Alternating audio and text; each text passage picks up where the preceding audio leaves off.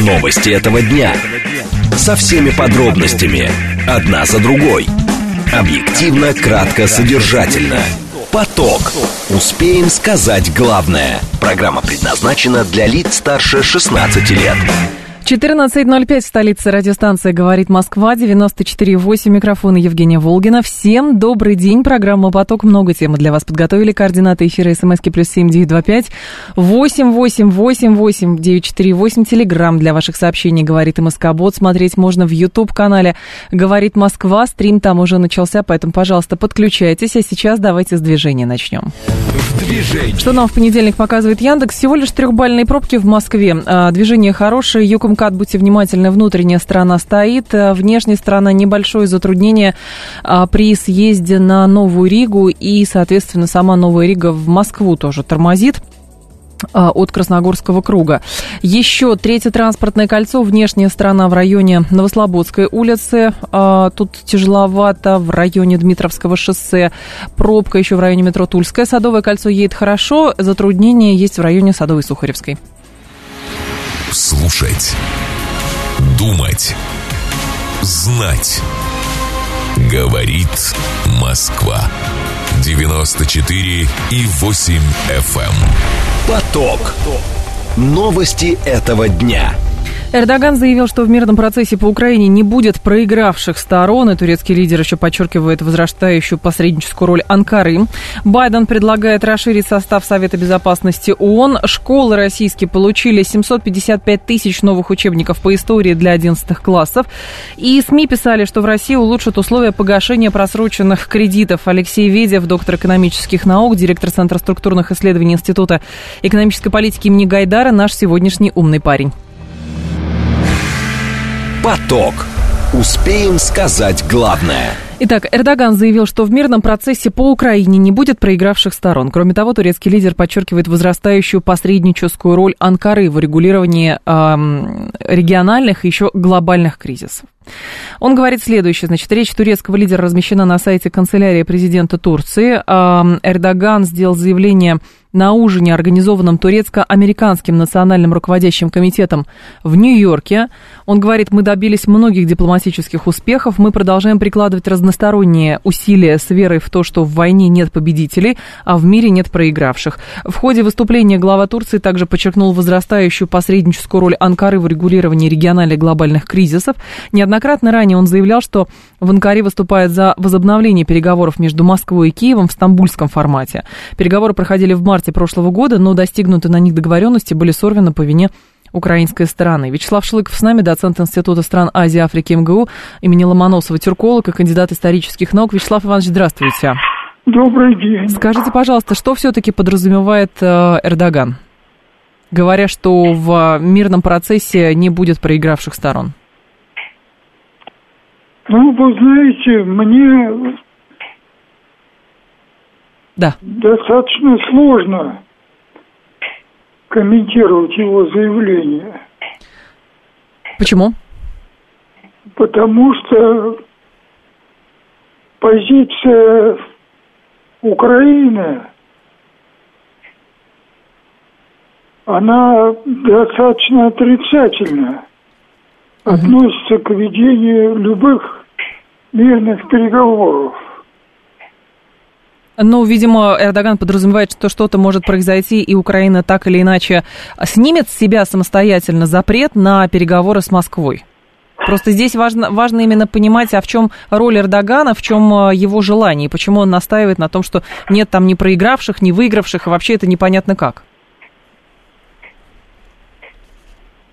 Ну, вы сами понимаете, что ведется война, и в войне, в любой войне обязательно будет проигравшая сторона и выигравшая. Угу. Так. Вот. В данном случае в чем интерес Эрдогана, когда он настаивает, что э, Турция может занимать посредническую роль? И Турция может играть посредническую роль по некоторым обстоятельствам. Во-первых, э, ее роль в Закавказье. Так. Далее. Ее роль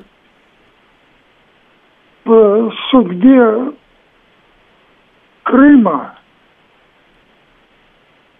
поскольку она не отказалась от тех условий, на которых Крым передавался России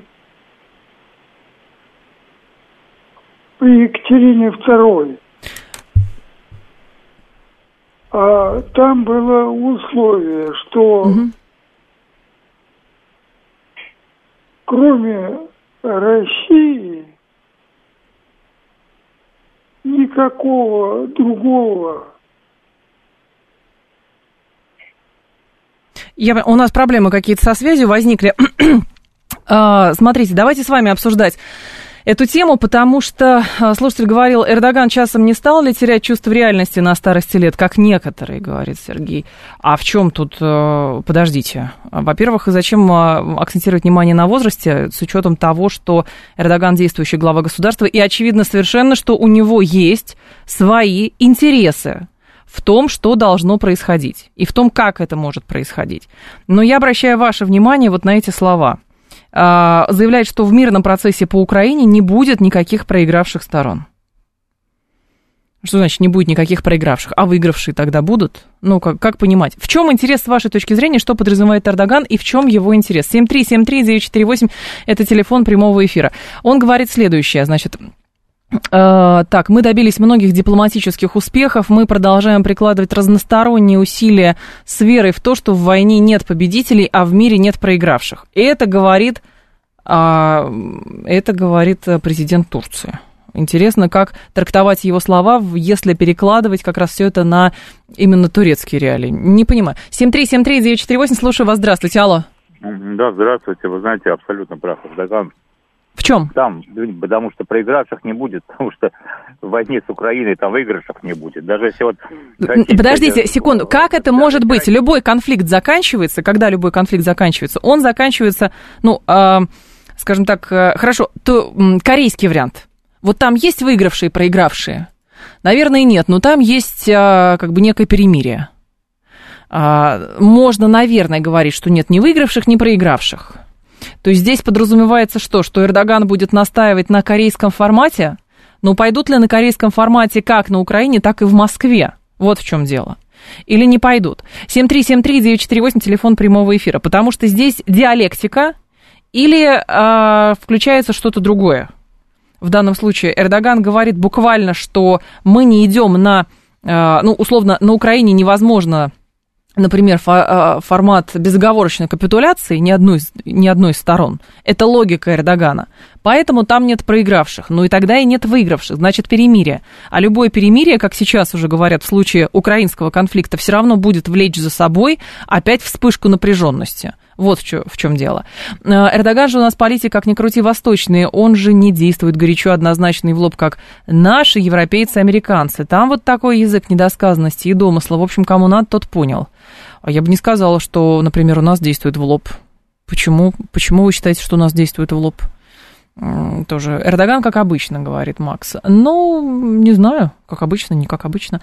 А, так, есть эм, еще Здесь были заявления, сейчас, секунду, я попробую найти. Да, Эрдоган, во-первых, заявляет, что Швеция пока не сдержала данные Турции обещания и допустил, что Турция может пойти разными путями с Европейским Союзом. То есть Эрдоган, видите как, он сразу по всем фронтам работает. С одной стороны, это, а, значит, торговля за место в Европейском Союзе, с другой стороны, это НАТО и новые члены НАТО, а с третьей стороны, это вот по поводу Украины. То есть кому этот месседж обращ... А, был обращен, тоже большой вопрос. Давайте вас послушаем. Здрасте, алло.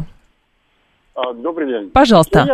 Ну, я, я, это чисто мое мнение. Да. На Эрдогана, на Эрдогана надо меньше ориентироваться, потому что он бы как бы не имеет свое слово. Хоть он так представляет, представляет. Он множество раз уже Россию обманул. Вы же понимаете, сами знаете, вы только выступали, говорили самое.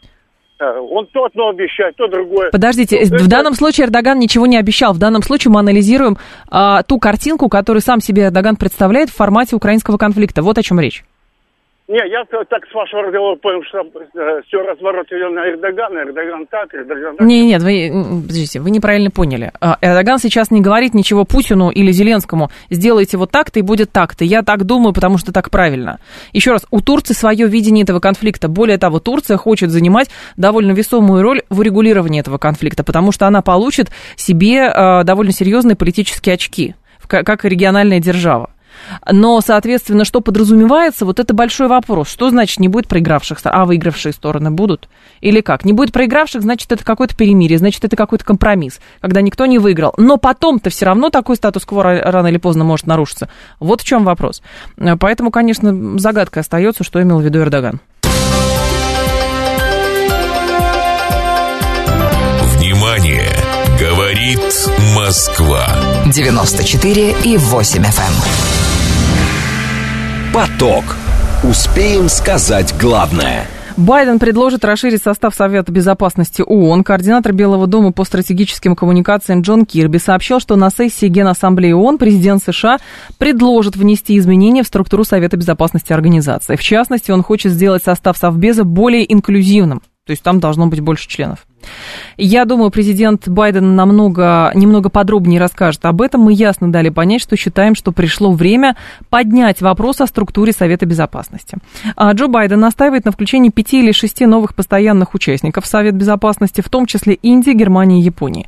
В качестве возможных постоянных членов США также рассматривают Бразилию и Южную Африку. А генсек ООН Антонио Гутерреш говорил недавно, что в результате реформы Совбеза ООН одна из африканских стран должна получить место постоянного члена в организации. Владимир Васильев с нами главный научный сотрудник Конституции США и Канады РАН, доктор экономических наук. Владимир Сергеевич, здравствуйте. Э, день добрый. Скажите, нашим, пожалуйста. Э, слушателям и зрителям. И слушателям, да. И зрители тоже есть у нас в Ютубе трансляция, да. А нужно ли Совбезу ООН расширение, как это сделать технически? Вы понимаете, в чем дело. Сегодня, если посмотреть э, зарубежные комментарии, даже, так сказать, в, англо, э, в англоязычной Э, прессе, то это предложение прямо направлено против России и Китая. Вот и все. Это, так сказать, его основная цель. Дальше начинаются какие-то технические проблемы, связанные вот с чем. Современная, так сказать, структура Совбеза ООН проста. Пять угу. постоянных членов с правом вето и еще десять э, э, тоже как бы постоянных, но членов, но на ротационной основе через каждые два года. Вопрос стоит о том, новые члены, они получат постоянное место, то есть вот эти 5-6 стран, которые вы да. упомянули, без права, так сказать, ротации, без последующей ротации. И самое главное, будут ли они обладать правом вето или не будут. Вот, собственно говоря, о чем на сегодняшний день идет речь. Ну и э, в общем эти вопросы, они пока не прояснены. Насколько я понимаю, американцы просто затеяли игру, потому что, э, в принципе, что бы там ни было, поскольку это уже озвучено, что это вот, против России и Китая или против Китая и России, учитывая там и Индию, и Германию, то встает вопрос о том, что, ну, каким образом, может быть, наша дипломатия, китайская дипломатия совместно mm-hmm. начнут как бы эту инициативу тормозить а, в той или иной форме. Так сказать, выдвигая что-то тут надо продумать, там надо создать комиссию, ну, тогда американцы начнут играть на тех противоречиях, о тех э, проблемах, которые могут возникнуть, в том числе и среди членов БРИКС, которые являются и Индия, и Китай, и Южная Африка, вот, и даже новый член, по-моему, так сказать, там Бразилия или Аргентина. Ну вот, собственно говоря, вот такую вот склоку, с моей точки зрения, затеяли американцы. А вот, поскольку ее, э, так сказать, конечные итоги ясны. Ну и сами понимаете, ведь понимаете, тот факт, что постоянные вот эти 10 постоянных членов, меняющиеся на, на ротационной основе, ну, объективно для постоянных членов с правом вето, угу. но это тоже форма дисциплины, дисциплинирования. Сегодня, может быть, Индия нас поддерживает, а завтра она, может быть, нас не поддерживает. То же самое, может быть, от, ну, про Германию я вообще не говорю, или там Япония. Поэтому держать их на, так сказать, на коротком поводке просто даже ну, по соображениям, как говорится, целесообразности э, выгодно. И, так сказать, это просто прагматический аспект. Это тоже форма дисциплинирования. Потому что, как вы сами понимаете, постоянные члены, ну, они угу. уже создают ощущение такого ареопага, что их никто никогда особо не вытянет. Но вторая воз... вещь. Да, вторая, пожалуйста. Угу. А да, и вторая вещь. Вы понимаете, есть еще один момент. Вот мы хорошо знаем ее из принципов реформирования. Вот начни что-то реформировать, дерни одну звено, а потом вот пошла теория домино. Завтра скажут, вот хорошо, вы реформировали Совет Безопасности, давайте там, я не знаю, реформируем Генеральную Ассамблею ООН. А что там? А вот резолюции, которые там принимают, уже носят обязательный характер вот, не рекомендательный, как сейчас, или такой, знаете, совещательный, а рекомендательный. Давайте еще что-нибудь придумаем. Ну и все. То есть Организация Объединенных Наций, грубо говоря, в том виде, в котором она создавалась в середине 20 века, по итогам Второй мировой войны, начинает рассыпаться. Потом американцы могут ввести вообще там принцип какой-то там экономический или еще что-то. Вот в этом, с моей точки зрения, и состоит самая главная такая, я бы, я бы сказал, опасность. Вот это ползучий, ползучий э, распад этой организации. Но, Владимир Сергеевич, насколько я понимаю, еще в 79 да. В чем последнее? Может быть, сегодня Соединенные Штаты Америки, как это не парадоксально звучит, заинтересованы. Вот mm я бы так сказал. Другой момент. Насколько я понимаю, еще в 1979 году возникала проблема справедливого э, значит, там, представительства в Совете Безопасности ООН, и, соответственно, была учреждена там в 93 году рабочая группа по открытому составу для рассмотрения всех аспектов вопроса о расширении членского состава Совета Безопасности ООН.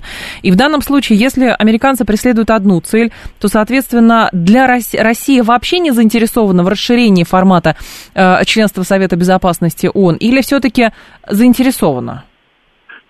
Ну, вы понимаете, ну, мы как бы высказались за эти реформы, но вот тут и начинается игра.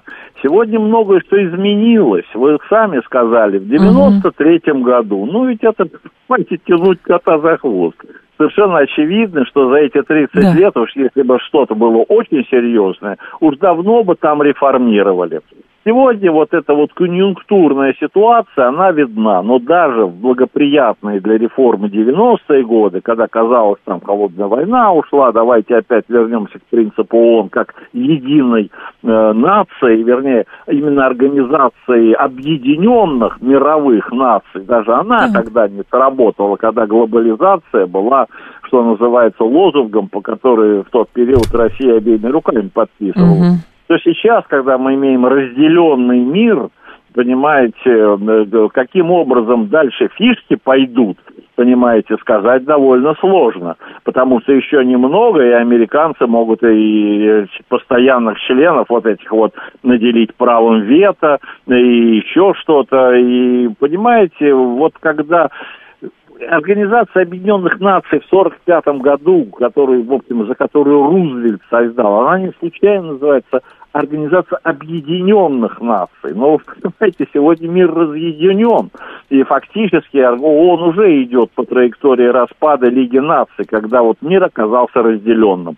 Вот это очень важно. Тогда встает вопрос функционально. Ваши новые члены, они на что работают? Они работают ну, на да. объединение мирового сообщества или на дальнейший раскол. А сегодня тенденция к расколу мира на наших и не наших.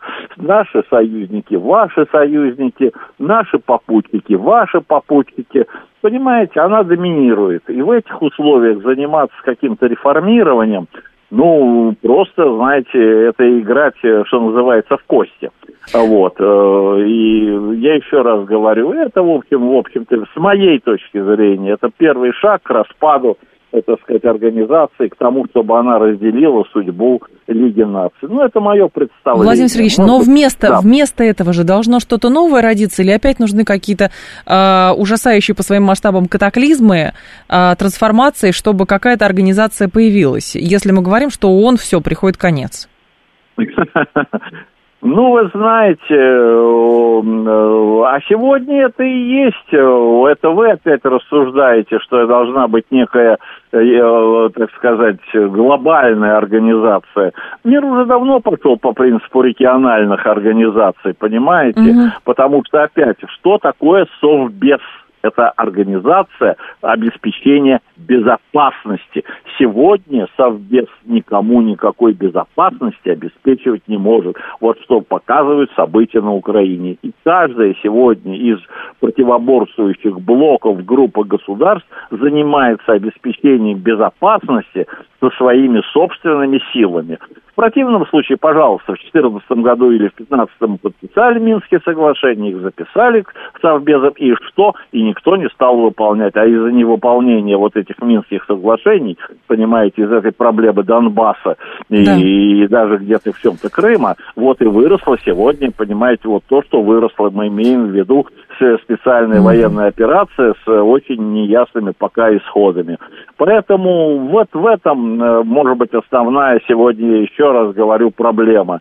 Потому что сегодня очень важно понимать, каким образом идет раскол, вернее, каким образом идет распределение сил тот период фактически это была союзники, ну, угу. Китай там не в счет Тайвань, но в принципе союзники создали вот по коалиции Второй мировой войне, создали вот это вот некое продолжение в виде ООН. И все было ясно и понятно. Это был биполярный мир, где, в общем, Соединенные Штаты вместе с Францией и Англией имели свой контрольный пакет акций, а Советский Союз, опираясь там на свои возможности, имел свой контрольный пакет акций factory и это удерживало мир в равновесии. Вот сегодня этого равновесия нет. Как дальше будут складываться расстановки угу. сил, непонятно, но в принципе уже каждая из сторон стремится обеспечить свою безопасность своими собственными усилиями, не полагаясь на Организацию Объединенных Наций. Ну а все остальное это, извините, ЮНЕСКО, ФАО и прочая забота э, о детях э, в Африке. Ну, этим, может быть, ООН и сегодня, понимаете, худо-бедно справляется, хотя всем тоже ясно, что это чисто экономическая mm-hmm. вещь. Если есть свободные средства, давай посылай их в Африку на помощь, как говорится, голодающим детям. Владимир Сергеевич, а самим африканским странам, с вашей точки зрения, все-таки э, нужно членство в Совбезе или нет? А вы понимаете, в чем дело? Вот тут и начинается одна проблема. Вы правильно ее сказали уже постоянные члены, то есть те члены, которые действительно имеют ключи, являются ключевыми игроками, возможно, от Организации Объединенных Наций устали. Угу. Они считали, что она не отражает их интересы. А вот все новые, как это обычно бывает, которые где-то сидели на задворках или которых не очень спрашивали, вот они, может быть, сегодня по соображениям там личной, э, там э, престижа, э, то, что у нас там представитель будет постоянный член. Для них это как бы а, ООН не потеряла своего смысла. Они э, готовы в эти игры играть и дальше, что она э, ООН повышает их статус. А, вот. А э, да, наверное, как это обычно бывает, вот, для таких стран, которых раньше сидели где-то на периферии, а сегодня э, им заинтересованы в повышении хотя бы своего вот этого внешнего статуса, Организация Объединенных Наций представляет какой-то интерес, что они будут, их голос будет больше там звучать, вот не не как статисты, а их вот собственный голос. Угу. Но я вам понимаю, что тут опять начинается проблема, когда дальше уже, э, может быть, у нас будет паралич просто принятия решений. Спасибо большое, Владимир Сергеевич. Вас благодарю. Владимир Васильев был с нами, главный научный сотрудник Института США и Канады, РАН, доктор экономических наук. Добавление новых постоянных членов Совбеза – это ни много ни мало вопрос справедливости и реальности. У нас ведь, по сути, судьбы мира решают страны, которые победили в войне, которая была 80 лет назад. За 80 лет поднялись новые страны. Один Ближний Восток с Катром, Саудовской Аравией, Эмиратами, чего только стоит. А есть и Африка, где существует, например, лояльный нам Египет генерала Ассиси. Совершенно верно говорите, Виталий, но именно потому, что мир мир сейчас стал более разнообразным и появилось много а, очень сильных государств, принимать решения, интересов становится больше, и принимать решения становится все сложнее. Тогда мир был двуполярным, и, в принципе, всем все удавалось до поры до времени урегулировать. А теперь мир уже многополярный, и, соответственно, возникает вопрос, а как реформировать эту организацию? Но видите, наш собеседник э, считает, что все-таки Совбезу плавно-плавно и Организация Объединенных Наций уже приходит конец. 14.30 новости, и мы продолжим. Новости. Этого дня. Со всеми подробностями. Одна за другой. Объективно, кратко, содержательно. Поток. Успеем сказать главное. 14.36, столица радиостанция «Говорит Москва». У микрофона Евгения Волгина. Мы с вами продолжаем. Стрим в Ютубе тоже продолжается. А, канал «Говорит Москва». Пожалуйста, подключайтесь у нас в Ютубе. Школы России получили более 755 тысяч новых учебников по истории для 11 классов. Пособие поставлено во все регионы, им обеспечены все школьники. Пресс-служба Минпросвещения отчитывается. Там отмечают, что новый учебник, цитирую, основан на принципах исторического суверенитета, объективности исторического знания, преемственности истории и уважения к прошлому нашей страны. 31 августа министр просвещения Сергей Кравцов рассказал, что обновленное пособие с разделом о специальной военной операции получили все школы России. Владимир Шаповалов с нами, замдиректора Института истории и политики МПГУ, кандидат исторических наук и политолог. Владимир Леонидович, вас приветствую. Здравствуйте. Здравствуйте. Скажите, пожалуйста, а что такое исторический суверенитет, о котором говорит Минпросвещение в контексте выдачи новых учебников?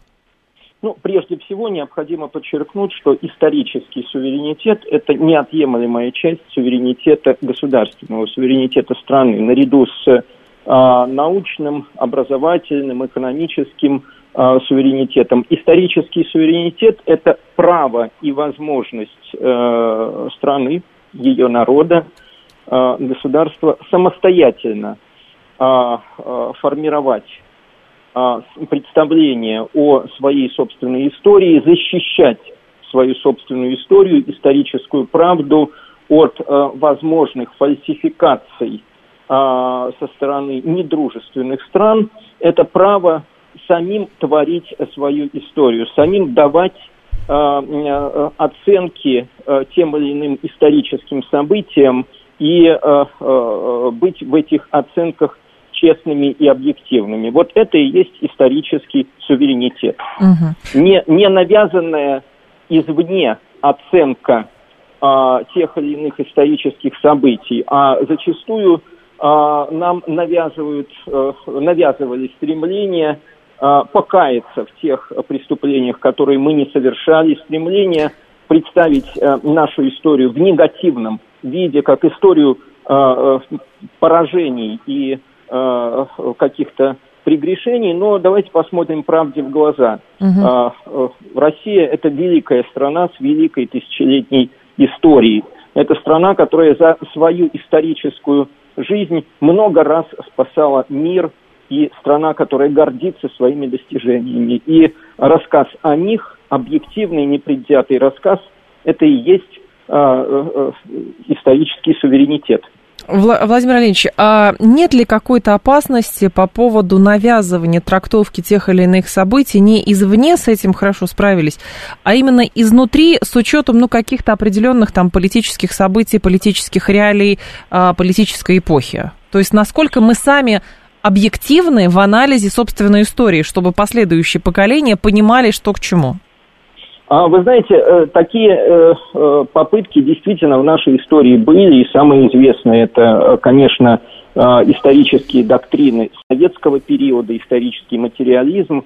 И мы через это прошли. И мы, как никакой другой народ, знаем, насколько догматический подход к историческому прошлому может иметь, так сказать, негативное значение для настоящего и будущего. Поэтому, конечно, мы извлекли уроки из этого прошлого и подгонять материал, э, исторический материал и его интерпретации под э, те или иные теории, будь то марксизм, либерализм или какие-то иные избы, измы, угу. мы, конечно, в настоящее время не будем.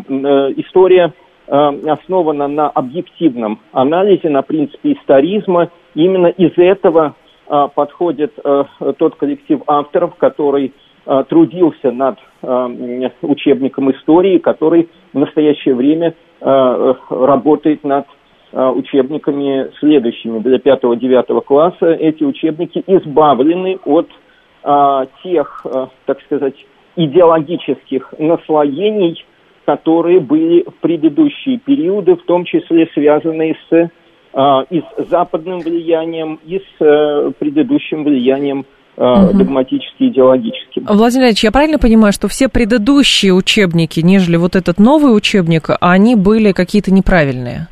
Нет, нет, это, конечно, не, не так. так. Угу. Это, конечно, не так, и нужно э, обратить внимание на то, что э, э, единый учебник, единый государственный учебник создал коллектив э, историков, э, многочисленный коллектив, который включил в себя э, все те коллективы, которые до этого трудились над э, отдельными линейками учебников, э, и все лучшее из э, тех учебников вошло в новые единые учебники. Здесь нельзя сказать о том, что это были э, какие-то негодные или неудовлетворительные по своему содержанию учебники. Э, разумеется, что э, в новых единых учебниках э, учтены те критические замечания к предыдущим учебникам, которые были mm-hmm. и со стороны профессионального сообщества, а, ученых, историков и учителей, и со стороны общественности, которые обращали внимание, и в том числе, а, давайте вспомним слова президента, еще, а, как мне кажется, в 2019 он обратил внимание, что в учебнике не было Сталинградской битвы. Ведь uh-huh. это же довольно серьезные вопросы, которые были поставлены в рамках этого обсуждения. Фактически было широкое общественное обсуждение – и широкое профессиональное обсуждение.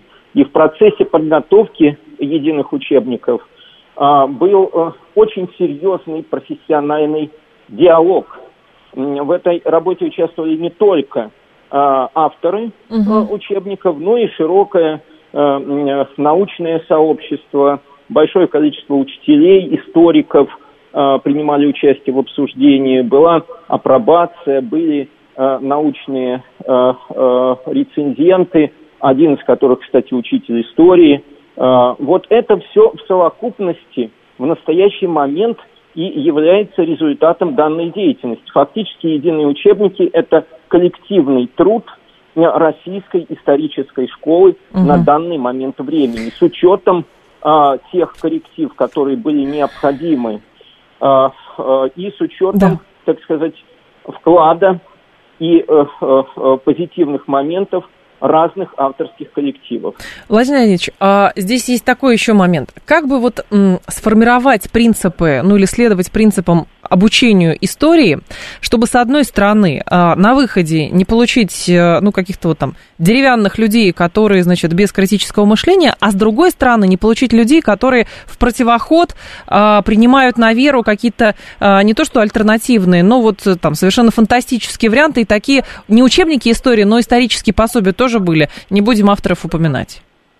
Ну, прежде всего, необходимо подчеркнуть, что, э, конечно, э, э, наш, наша историческая школа, преподавание истории в школе предполагает развитие критических критического анализа, компетенций аналитических, разбора материалов. И если вы обратите внимание, угу. в новых учебниках огромное количество объема времени посвящено именно этому, разбору исторических документов, сопоставлению тех или иных фактов, а, и а, это очень важно. Вот это начало является одной, одним из ключевых. С другой стороны, очень важным являются моменты, на которых, по сути, должно базироваться наше историческое образование, и учебник этому соответствует. Это идея о непрерывной в тысячелетней истории России. Идея – это важность, э, так сказать, э, подходов, которые мы можем назвать россиецентризмом, угу. то есть э, анализ тех или иных исторических позиций с точки зрения России, а не с точки зрения Лондона или Вашингтона или Парижа. Вот отсюда, из России, мы анализируем те или иные события. Очень важно, что новые учебники, в новых учебниках синхронизированы история России и всеобщая история. И, а, а, по сути, в настоящий момент они представляют единый массив. И в рамках преподавания истории обраща... мы обращаем внимание и на те события, которые угу. происходят в России и с участием России, и на те события, которые касаются всеобщей истории В и роли России во всеобщей истории. Последний вопрос, Владимир Леонидович, вот как раз э, развернутый от нашего слушателя. Сейчас нужно бояться не каких-то трактовок э, из-за границы, а роста популярности альтернативной истории. Но это, в общем, мой предыдущий вопрос об этом был. Э, Видео про под- подменного Петра Великого, который набирает тысячи, сотни тысяч просмотров, а, там и прочее, прочее, прочее. Вот чего нужно бояться, говорит наш слушатель. Ну, вы знаете, отчасти я соглашусь, и отчасти не соглашусь Мгм. со слушателем. Э, наше общество действительно очень э, любит э, историю, и мы видим, какое огромное количество э, материалов исторических, а иногда исторических, иногда псевдоисторических. Это исторические журналы, это разного рода сайты, ресурсы. И э, э, зачастую э, вот эта самая псевдоистория, альтернативная история, широким цветом цветет в информационном пространстве. Что Так. с этим делать?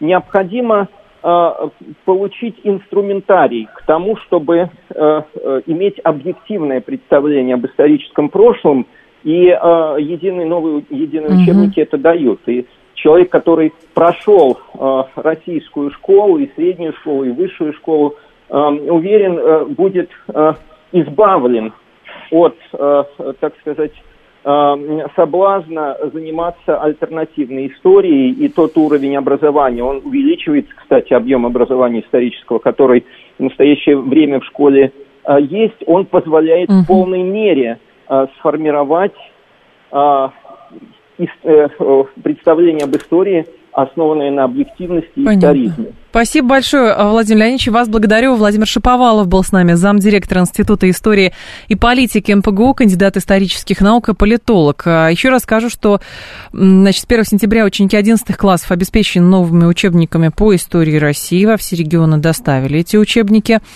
Так, э, что здесь? Издание всеобщей истории истории России для 10-11 классов состоит из четырех книг. История России всеобщая история для 10 также история России всеобщая история для 11 классов. А для 11 классов это период с 45 по начало 21 века. В книге по всеобщей истории для 11 классов 17-18 параграф посвящены международным отношениям с 90-х по 2023 год. Книги для 10 классов охватывают временной отрезок с 14 года по 45 Первая глава учебника по истории России для 10 классов посвящена Первой мировой войне и Великой э, русской революции, вторая Советскому Союзу в 20-30-х годах.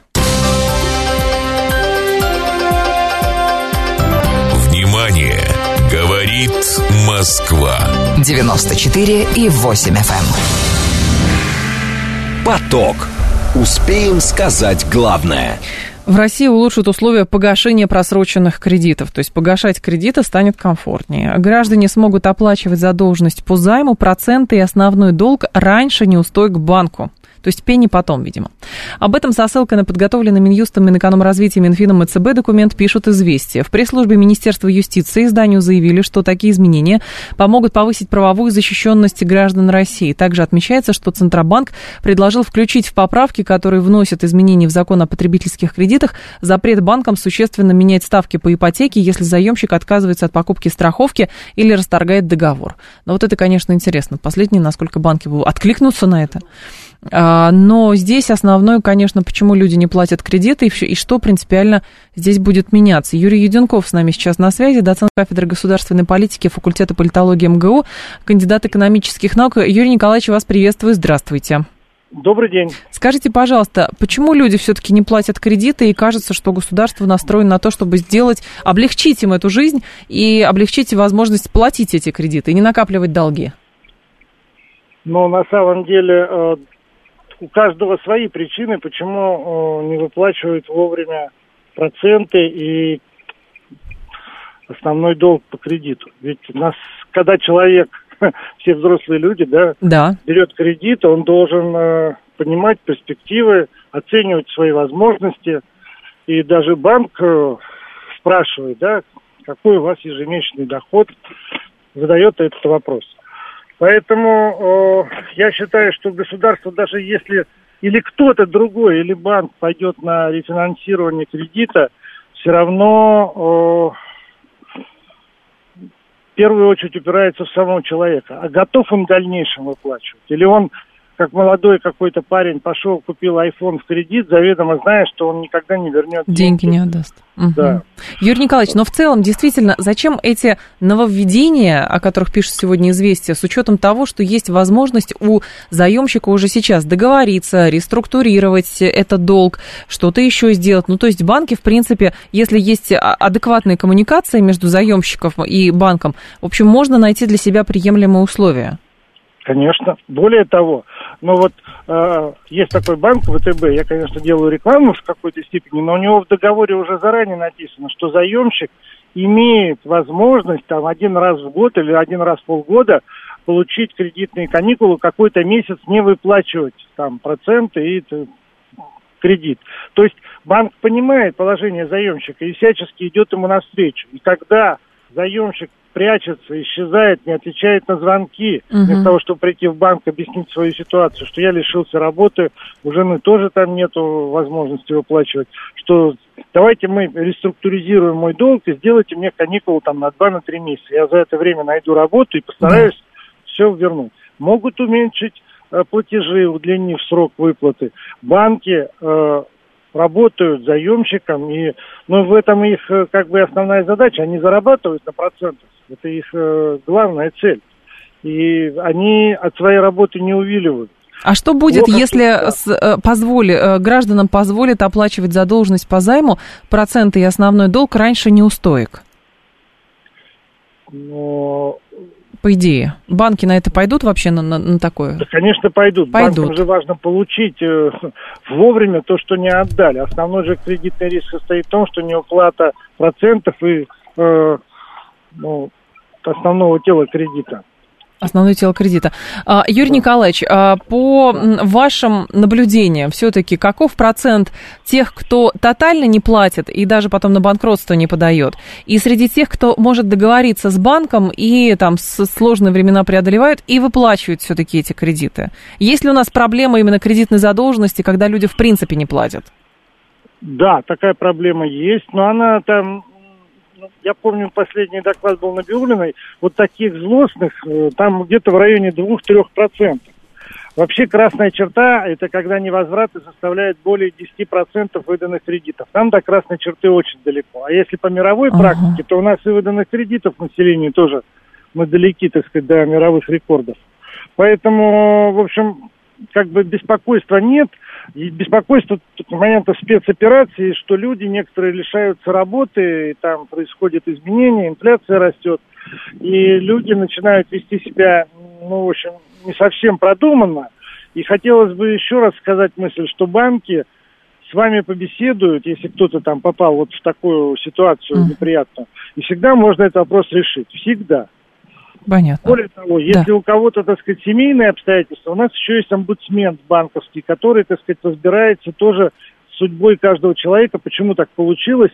Если крупный кредит, там какая-нибудь ипотека, еще что-то, то тоже вопрос решается на уровне омбудсмена, не только банков, но есть и другие, так сказать. Есть еще в Центральном банке комитет по качеству обслуживания банками населения, то есть и Центральный банк, uh-huh. и омбудсмен, и как бы сами банки готовы решать эту проблему. Но... Пока у нас ага. такого ничего страшного в целом по макроэкономике, по макроэкономическим показателям, пока ничего страшного не происходит. Проблема скорее вот с этими кредитными карточками, когда берут одну, потом гасят через другую, потом через третью. Вот и это, это бесконечный долг да. возникает. Да. Но подождите, а здесь люди как раз сразу нам, слушатели, писали, а как бы хорошо было брать кредит без навязывания и лишнего соблазна на эту кредитную карточку, но менеджеры просят ее взять, потому что а, им за это там а, какой-то процент к премии полагается. Ну и что, ну дали карточку, уберите ее, у вас ее не было и не было, ну и все, уберите И забудьте ее, о ней в конце концов. Да, да, совершенно верно, если вы не любите кредитные карты. А если вы пошли сразу купили на нее iPhone, ну, извините, это вы купили. А, Юрий Николаевич, еще такой момент. Центральный банк предлагает включить в поправки, которые вносят изменения в закон о потреб кредитах, запрет банкам существенно менять ставки по ипотеке, если заемщик отказывается от покупки страховки или расторгает договор. Ну, это пожелание. А, но на самом деле банки м, тоже не очень охотно идут на выдачу кредита без страховки. Они очень сильно меняют ставку чуть ли не в три раза. Там, да, но там, правда, иногда бывает, что ставка низкая, но эта страховка стоит там треть кредита. Такое тоже случается. И вот как здесь Ну, баланс найти? Не треть я бы не стал бы говорить. Не треть, ну пятую часть может, да, это вы правы. Если треть кредита, идите в другой банк. Если банк не выдает, так сказать, э, там, Мгм. кредиты без страховки, задирает ставку, то тоже подумайте, Понятно. стоит ли вам этот кредит. То есть взвешивайте обстоятельства, сроки, ваши возможности в будущем.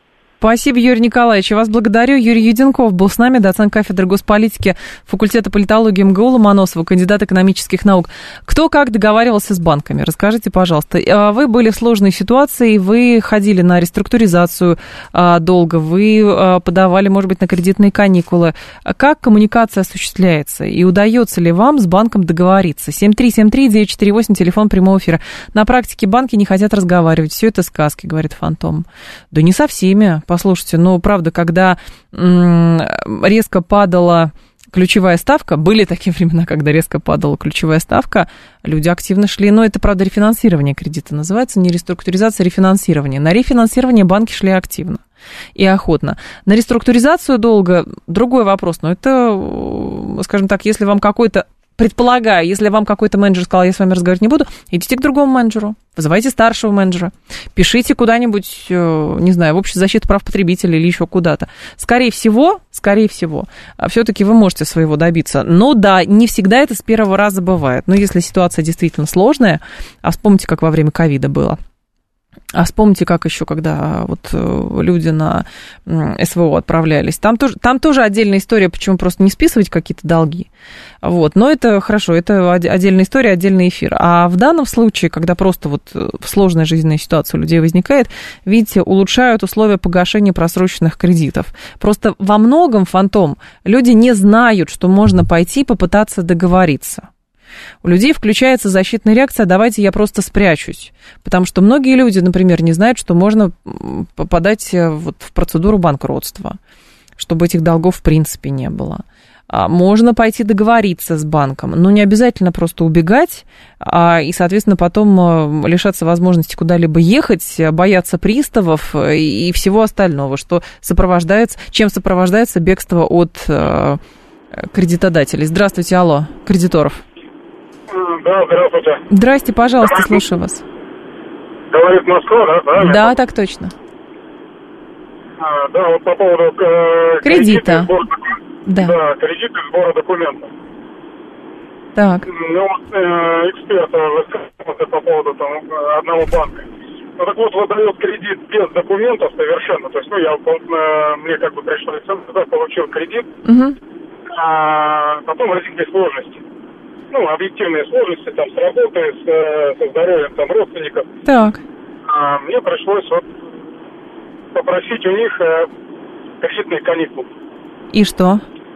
Ну, э, кредитные каникулы не предоставили. Не предоставили. С какой формулировкой? С какой формулировкой нужно э, два НДФЛ, ну, то есть э, справки с места работы. А у вас Каких нет работы?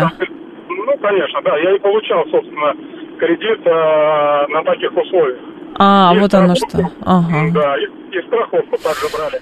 Э, то есть там было, ну, я несколько кредитов брал. И э, один кредит гасил, другой... Э, другой, другой брали. Я прошу прощения, у нас уже информационный выпуск, но, в общем, это как раз про просчитывание рисков. Ну, что тут сделать? То есть, да, действительно, вам выдается кредит, а по каким-то легким достаточно условиям, без справок, например, а потом, ну, да, а потом требуется... Здесь вопрос, наверное, не знаю, справедливости уместно ставить или нет. А нужно страховаться документами. Наверное, только так. 15 часов новости продолжим.